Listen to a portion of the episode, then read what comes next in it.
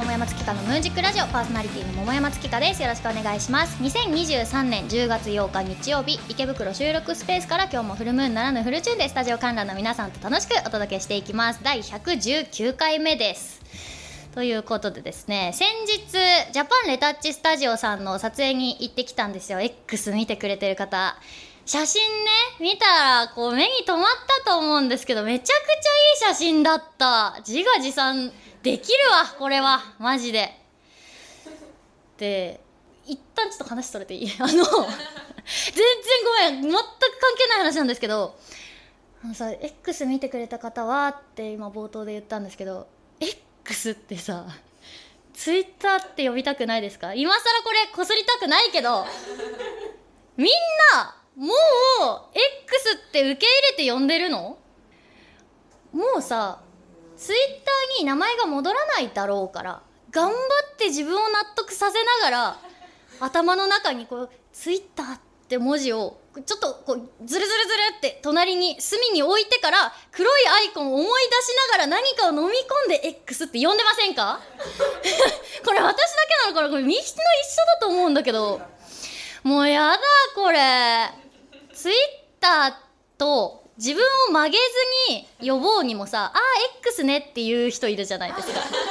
とか言われるとなんかこう「いい」ってなっちゃうの私は「いい」ってイーロン・マスクの「いいね」これなんかに似てる現象ないかなって最近思ってたんだけど今朝思いついたんですよ。なんか無理して最初呼んでて自分に早くなれろまだみんなモヤモヤしてるだろうけど恥ずかしくないやつだぞって言い聞かせるやつあの学生の時に同級生の親が離婚して新しい名字で めちゃくちゃ違和感ありながら呼んであげるみたいな。でうっかり前の名字で呼んじゃって「あごめんあいや大丈夫」みたいな。あれになるやつ。この「おお」ってなるやつ。この「おお」は親の「お」ね。なんかさこれいつなれるんだろうね X に。もう慣れてる人いんのかな？さすがにまだいない気はするんですけど。嘘ついてない？みんな。自分に、まあ、私もね人のことは言えないんですよ。こううーって。うーってなるようなことありました。この「う」は海耳なの「う」です。分かる人だけ伝わればいいです。海耳なってあの YouTube でひらがなで検索してみてください。まあこの話はいいです。いやほんとね違和感なんですよ。XX ってなんか呼んでたら同級生の山木のこと思い出しちゃった。名字変わったんですよ山木。この感覚だなってちょっと思った。まあいいやその話は、まあ、ちょっとほんと今思いついて言いたかったんだけど。でジャパンレタッチスタジオさんね。私がイメージモデルを務めてるんですけど画像を編集してくれるっていうようなところですっごく綺麗に仕上げてくれるんですよ。よく加工アプリで別人にみたいなのってよくあるじゃん。ああいうんじゃなくて例えばブライダルとかだと式場の照明とかお庭で撮ってると自然光太陽光とかで顔の半分が陰っちゃうみたいなことってあるじゃないですか。あれを綺麗に顔全部を白くしてもらったりとか。なんかまあなんだろうな。ブーケトスとかでこう構えて後ろに向いて投げるぞの時のこうギュッてやってる時に体に密着してるから二の腕がこう押されて腕太く見えるみたいな。これ女の子はわかるかな。みたいなのをこう修正してくれたりとか。何ですかね。背景がごちゃごちゃしてるのを消すっていうだけじゃなくって自然に背景を作ってくれるみたいな。で鳴らしてくれるみたいな。まあ、これ今なんかこういうこともできるよっていう例えで適当に言ってるんですけどまあ何でも結構叶えてくれるんですよ。で最初モデルに任命されて初めての撮影の時ですよ。結構前ね数年前。カメラマンさんがすっごい褒めてくれるんですね写真撮ってる時に。いわゆるこうモデルの撮影みたいなイメージの「いいですね」みたいな「あー素晴らしい」って褒めてくれるんだけどあれちょっと待てよとこの褒めてくれる感じ。レタッチすること前提で撮ってるから修正しがいありますね。なんか二の腕パンプアップしてますね。シワバッチリですね。みたいに言われてるってこと？これどっちだとか思いながら。なんかそんなことがあったんですよ。でまあそんなこともありつつめっちゃ綺麗にねそもそもまあ撮ってくれますからプロのカメラマンが。で仕上がりも大満足っていう話なのね。不自然じゃなくてめっちゃ立体的に撮ってくれるんですよ。なんか肌とか温度とかは残しつつ。写真見てるだけで感触が伝わってくる感じというか。なんかねインターネットの広告とかでも出してるみたいなんでね。画像スペースレタッチとか写真スペース修正とかで検索した時に桃山の顔がドンって出てきたらさすがに利用してくださいこれは。みんなもちょっとかっこよくあの修正してもらえるからね。でそう先日、えー、と収録日の昨日とかかな？ほやほやに新作の撮影をしたんですよ。自然体みたいな。生活感みたいなのがテーマで。部屋着っぽい衣装を用意してもらってたんですけど私自然体の撮影ってしたことなくってめっちゃ難しかったんですよ。逆に。自由の不自由というか。これ気だるい感じで行きたいんでだらっとしてくださいって言われるんだけど私は元来目力とか体のラインを出すとか自分をテーマに取られてきたしこれが武器だと思ってたんですね私は。なんか力抜いて力抜いてってあんまりにも言われるからこう初心者のフォームをさ こうなんか作ってる時みたいな。変に自然体という自然体というポーズになっちゃうんですよ。なんか例えばソファーで寝っ転がって仰向けになってるとするじゃん。でソファーの外側に片手だけだらっと下に床につくみたいな。あのポーズの感じ分かりますか？あれのだらっとしてる手ってイメージできるじゃん。手のひらがこう天井に向いてて指が少し丸まってて親指と人差し指がちょっとこう自然に伸びてるけどちょっと折られてるみたいな。でこうトンってトンって床になってるみたいな。でまあ例えばこれが左手だったら右手はお腹か額かみたいな。さ そういうポーズイメージつくじゃないですか。これは自然っぽいというポーズだからダメなんですよ。なんかももっと難しくって。自然体が。めっちゃ力を抜きながら頭はすっごい使ったのね。最終的に私気絶しちゃって。なんか考えすぎたしスタジオが古民家みたいな一軒家みたいなところだったの。すっごい蒸し暑いんだよね古民家って。昔の家みたいな。あの階段がさすごい急でめっちゃちっちゃいみたいな2階までの。なんかたまに行くおばあちゃんちみたいなさ ああいうスタジオですっごい暑かったんですよ。でポーズも寝っ転がったりとか座ってても目閉じたりとかするから。でなあのお風呂で眠くなってるのって気絶らしいよって聞いたことあります？あれ？なんか気づいたら意識なくなっててゴロンってなりながら。まあまあ全然大丈夫だったんで今ネタにしてるんですけど命がけですよモデルも。目つぶって撮られてる写真とか多分検索したら出てくると思うんであこれ気絶してるんだなって思ってください。X とかでね見て思ってください。て桃山月花のムーンジックラジオではあなたからのお便りを募集しております。市川うらら FM 桃山月花のムーンジックラジオのメールフォームまたはローマ字で桃山月花 .yahoo.co.jp 月花の2は TSU でローマ字桃山月花 .yahoo.co.jp X お持ちの方はハッシュタグカタカナでムーラジとつけて投稿してください。お待ちしております。この後は素敵なゲストさんの登場です。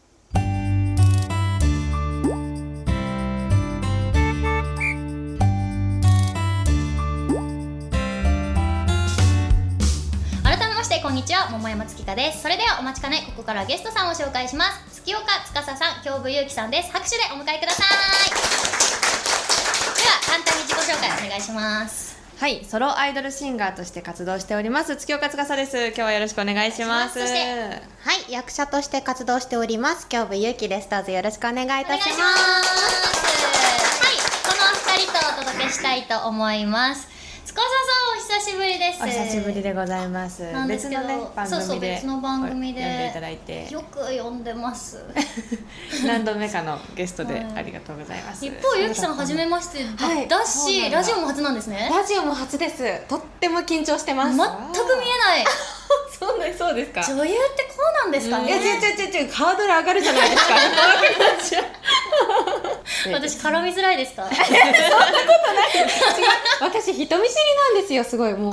そうなんですか？なんで人見知りなのに女優になったんですか？あの、もともとお芝居がとっても好きで、うんそれこそ高校生の時に演劇部に入ってて、で元はミュージカルがやりたくってそこからストレートのお芝居にっていう感じですかね。そうなんだ。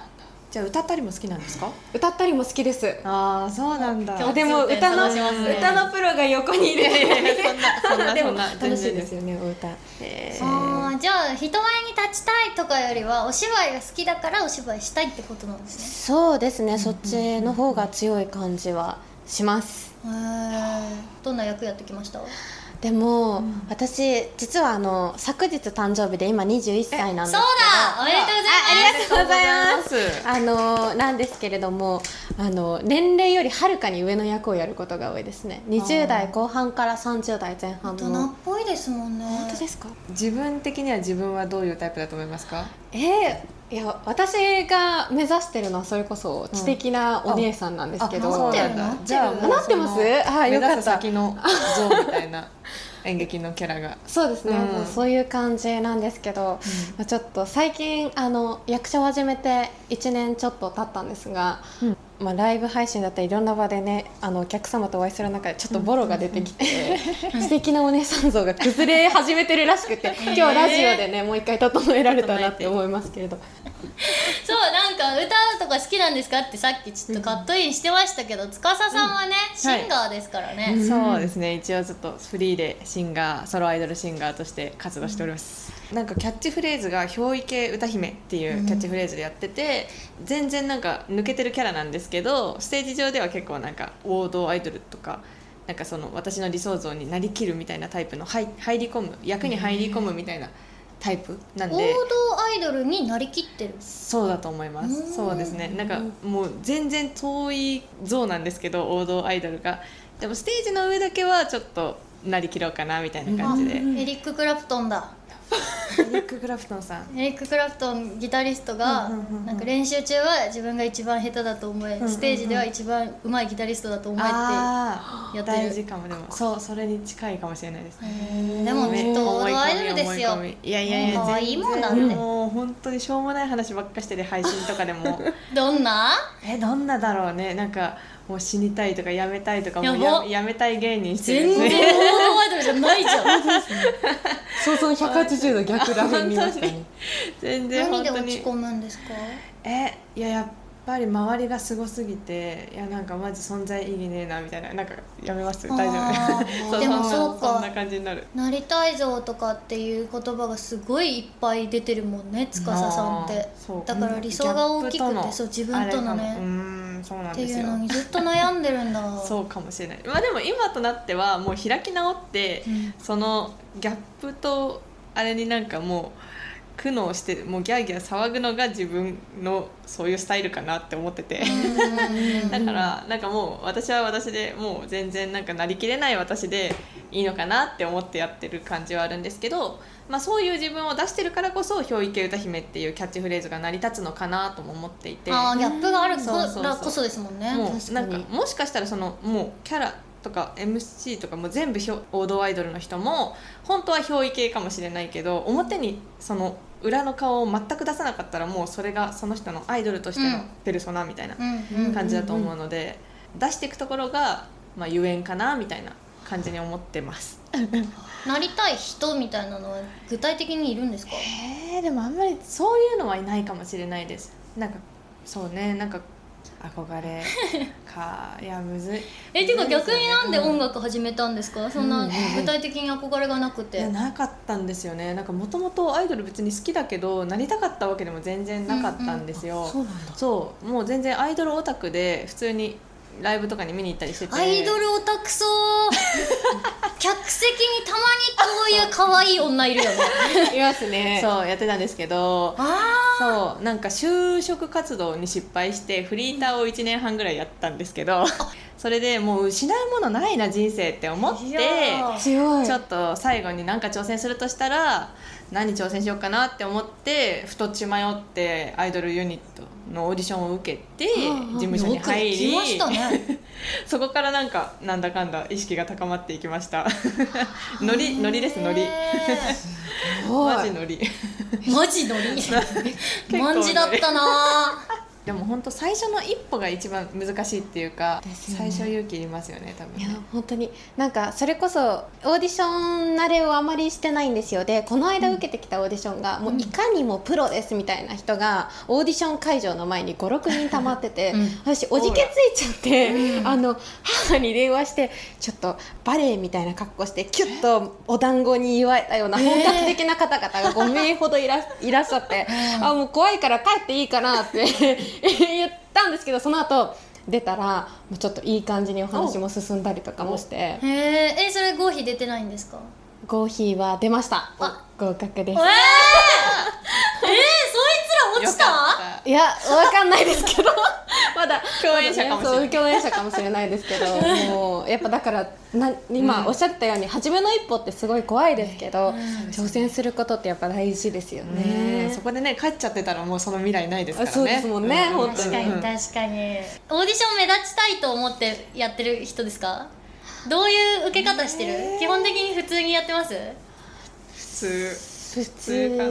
通だと思います。いや ちょって。いや。月岡さんの普通あ普通に該当するか多分が私普通じゃないかも逆に。なんか、オーディションが面接だったんですよ、でなんか特技ありますか？みたいなの言われてもともと歌うの好きだったんですけどでも歌が得意ですともいいなんか言っていいものか分かんないから、うん。うん特に特技とかはないですみたいな 音歌ったりも踊ったりも全然初心者ですみたいに言ってでもとりあえずなんか真面目な人間性風をなんか売り込んで撮ってもらったんですけどでなんか候補生になって歌う機会があって歌った時に「え歌うまいじゃんもっとアピールばよかったのに」って言われて、えー。うんうん、あそういうものなんだなオーディションって思った。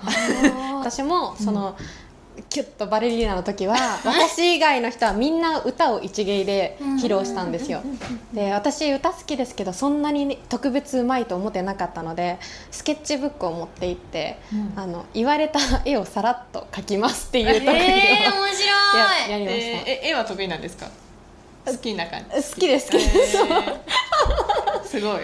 いやその場で絵描いたらうん何でも面白いもんね、だってうんうまかったらうまってなるし確かに確かに。下手でも下手だね人笑い。ととりあえずと思って。上手。私もありますよ。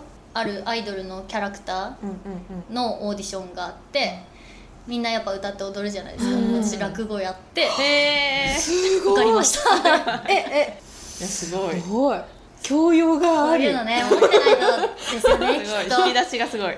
でも多分怒られる現場は怒られると思うんですよ。いや歌ってって言ったよねみたいな。あ ってなったらもうキーンってなるだけ。確かに確かに。だからもう大博打。うん確かに確かに。私はホームラン病だから 三振もすっごい多いけど当たれば一個大きいなと信じてやってます勝負に出るタイプだ。でやりながら オーディション落ちながら泣きながら毎日過ごすしか私たちはないんですよね。そうですね。頑張りましょう。当たっていくだけで。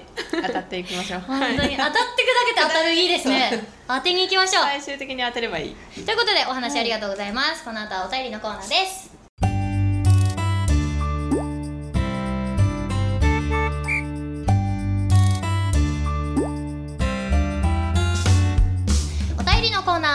ゲストさんと盛り上がったところでここからは番組リスナーの方やスタジオ観覧の皆さんからいただいたテーマメールを紹介していきます。今回のテーマは丸投げです。どんどん読んでいきましょう。ラジオネーム埼玉のマッサン出張とかでランチを職場の人と食べる時は全て相手に丸投げしています、うん。相手の思考に気を使わなくて良いのと自分の思考だと食べるものが偏ってしまうので食べ物への新たな発見が見つかるからです、いいですね確かに絶対頼まない系メニューってありますよね。うん。うん。うん確かにね。自分で行くともうお店選びからメニュー選びからうん。定番化しすぎちゃうからいいかもしれない。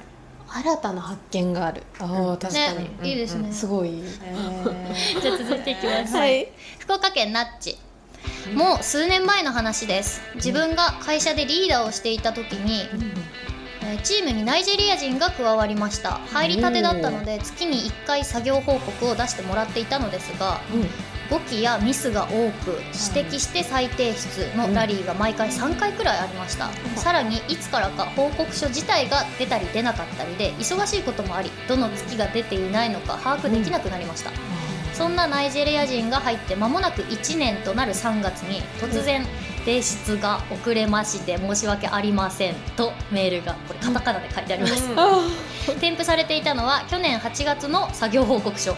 今更何の報告をと固まりましたが中身もしっかり8月の頃の作業報告、もう手に負えねえこいつの面倒無理だとぶん投げたい気持ちが通じたのか。翌年度から彼は異動となり自分の手から離れて平和が訪れました。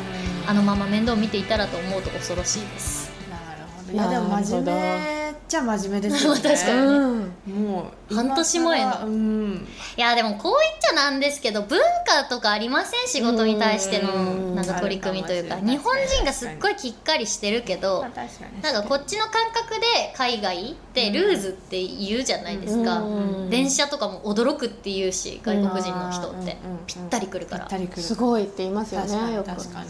だから逆にそういう文化の人だとしてナイジェリアがどういう国かわかんないけど仕事が、うんうんうんそんな何回も3回とかラリーを毎回してでもちゃんと提出したっていうのは頑張ってたのかもしれないね、うん。うん。それはそれで粘り強いんじゃないかっていう気もしてきますよね。うんうん大変そうだけど。そうね。うん。リーダーのナッチが大変だったね。大変お疲れ様って感じです続いてラジオネームのぶひ。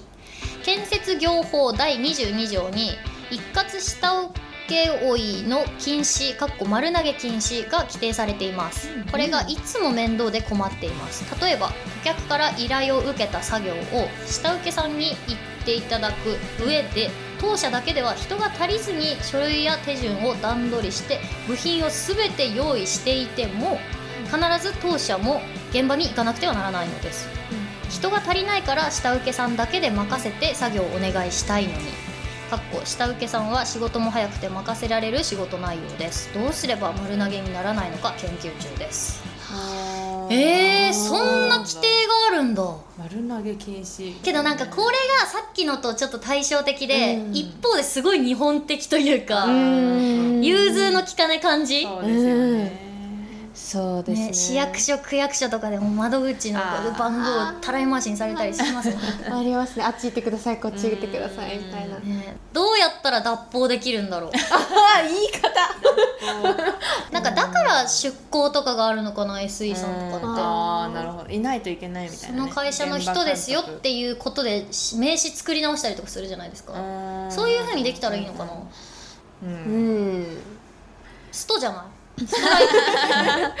戦うしかない。戦うしかないですよ。鉄道もプロ野球もストって今の関係性がありますから。確かに戦いましょう。うん。建設業法第22条においてストする。スト続いて神奈川県ラジオネーム首位打者伊藤。僕は高校受験に失敗した時帰り道にひたすら一人で叫びながら駅まで歩いていました。おっと。室伏選手というよりも現役時代の原辰徳が伊藤智人から同点ホームランを打った時のバット投げと同じように合否の紙を空にぶん投げたのは今も悔しい思い出です。聞いて胸がキュッとなりました確かにね受験失敗したのかわいそうですね。うん。叫びながら駅まで歩いていたんだって。うんよっぽどですよね。なんかそういうのって漫画とかドラマとかであるけどなんかなかなか自分の人生でもう叫ばざるを得ないぐらい辛いっていうことなんてうんうん。そんなにたくさんないじゃないですか、きっと。う。ん。だから相当の筆舌に尽くしがたいってやつだったんでしょうね。すごい言葉使いますね。筆舌に尽くしがたい。そういうやつですね、そうです。筆舌に尽くしがたい首位打者伊藤さんお疲れ様です。ね。92年の神宮の話とかはもう生まれてない時代なんでやめてくださいっていうことだけ伝えておきます。しかも原は伊藤に翌年なんかホームランかと思ったらなんかレフト側のファールだったっていうこともありますからこれはもう良かったねという話ですよ。あ私は野球わかりません。続いて ラジオネームカレーハンバーグゴリラ。お。僕は眠れない時僕の寝かしつけを西村博之さんに丸投げします。彼の声落ち着くんですよね。西村さんの声を3分も聞けば次第に視界がまどろみます。えー。西村さんって誰か分かった？西村博之 あの論破王って言われてる博之はあです。合ってますひろゆきのことをそうそう2チャンネルはい創立者西村さんって呼んでる人初めて見た。私も今バグりました脳みそが。アナウンサーでも言わないんじゃない？西村さん。西村さん。あの抑揚がないんでしょうね。あトークに。だから眠くなっちゃう気がする、確かに。うん。あなた気をのつけなきゃ。感想ですよねっていうやつですよね、続いて大阪府ラジオネームデルクイフルスイング最優秀賞は「あの夜で会えたら」大きな拍手と歓声が起きた。しかし私の耳は何も理解することができなかった。子供の頃から書き続けていた小説、いつの間にか情熱は冷え切り普通の OL として働いていたある日。目にした一枚の広告が再び私の心に火を灯した。夢を諦めた君たちへ。30歳以上限定の小説コンクールの広告がやけに私の胸を打ったのだ。それからの日々は楽しかった。アイディアが浮かんでは消えそれでも物語を紡ぐことは変え難い私の楽しみだった。そして今私はその授賞式の場にいる。最優秀賞そう書かれたトロフィーを抱えて何時間が経っただろうか。私は靴を丸投げにして走り出した。うん。息を切らして走るうちにたどり着いたのは海岸線。この足の裏に感じる砂浜の厚さがこれが夢ではないことを告げていた。かっこメール終わりのトークは桃山さんに丸投げします。これ絶対嘘じゃん。デルクイフルスイング久々だな。出禁にしたはずだろ。いやいい文章を書くんですけどね、うん。このサイコミが怖いんだよね多分絶対嘘なんだよな。ショートショートみたいな感そうじですね。そうそうショートショートの人なんですよ。文豪が来たと思いました文豪来ましたね。今。びっくりした。そう孤独は人を文豪にさせるんです。きっとデルクイフルスイングも友達がいないんでしょ。う私も丸投げしたいと思います。メール以上です。月岡さんにおつなぎします。では、えー本日の一曲、えー月岡司でマイプロポーズお聞きいただいたのは月岡司でマイプロポーズでしたはい、ありがとうございます。そろそろエンディングのお時間です。今日のゲストは月岡司さん、京部祐樹さんでした。告知があれば聞いてもいいですか？えっと、月岡から告知。私は、えーこの市川うらら FM の毎月第4土曜日の22時半から23時で、えー月岡司の「お月見喫茶室」というねラジオ番組をやらせていただいております、えー土曜の夜ぜひねあの聞いていただけたらと思います。また、えー、とソロアイドルシンガーとしての活動そして先行ベルラトールというアイドルユニットで活動しておりましてそちらが毎週金曜日、えー YouTube チャンネルを更新しておりますのでぜひともチェックしてみてください。よろしくお願いします。そして、はい今日部ゆうきからの告知は10月12日木曜日から10月16日の月曜日新宿にございますサンモールスタジオでウェンディーズという舞台に出演いたします。こちらチームマイケルで出演しておりますのでぜひお時間ある方見に来てくださいそして今年はこの他にも舞台だったり今後もいろいろ出る舞台の予定ございますのでぜひ X の方でチェックをしていただけたら幸いです本日はありがとうございましたはい、次回の桃山月花のムーンジックラジオは10月22日日曜日です。詳細は番組公式 X ホームページでお知らせしますのでチェックしてください。番組への感想やメール投稿は番組公式ホームページのメールフォーム、また X お持ちの方はシャープカタカナムーラジと投稿してください。えー次回のオンエア日10月22日なんですけど日本初のカラーアニメが公開されたことから、アニメのヒットを制定されているらしいです、桃山アニメ大好きです。が最近全然見れてないんですよ。なので最近のでも過去名作でも大丈夫です。皆さんのおすすめのアニメ教えてください。次回のテーマこちら。おすすめのアニメメールは10月11日23時59分までにお待ちしております。では最後に観覧の皆さんと一緒にお別れしたいと思います。私が桃山月かのと言ったらムーンジックラジオと返してください。お二人もお願いします。ではいきますよ。桃山月かのムーンジックラジオ。お相手は桃山月かと月岡司と今日部ゆうきありがとうございました。またお会いしましょう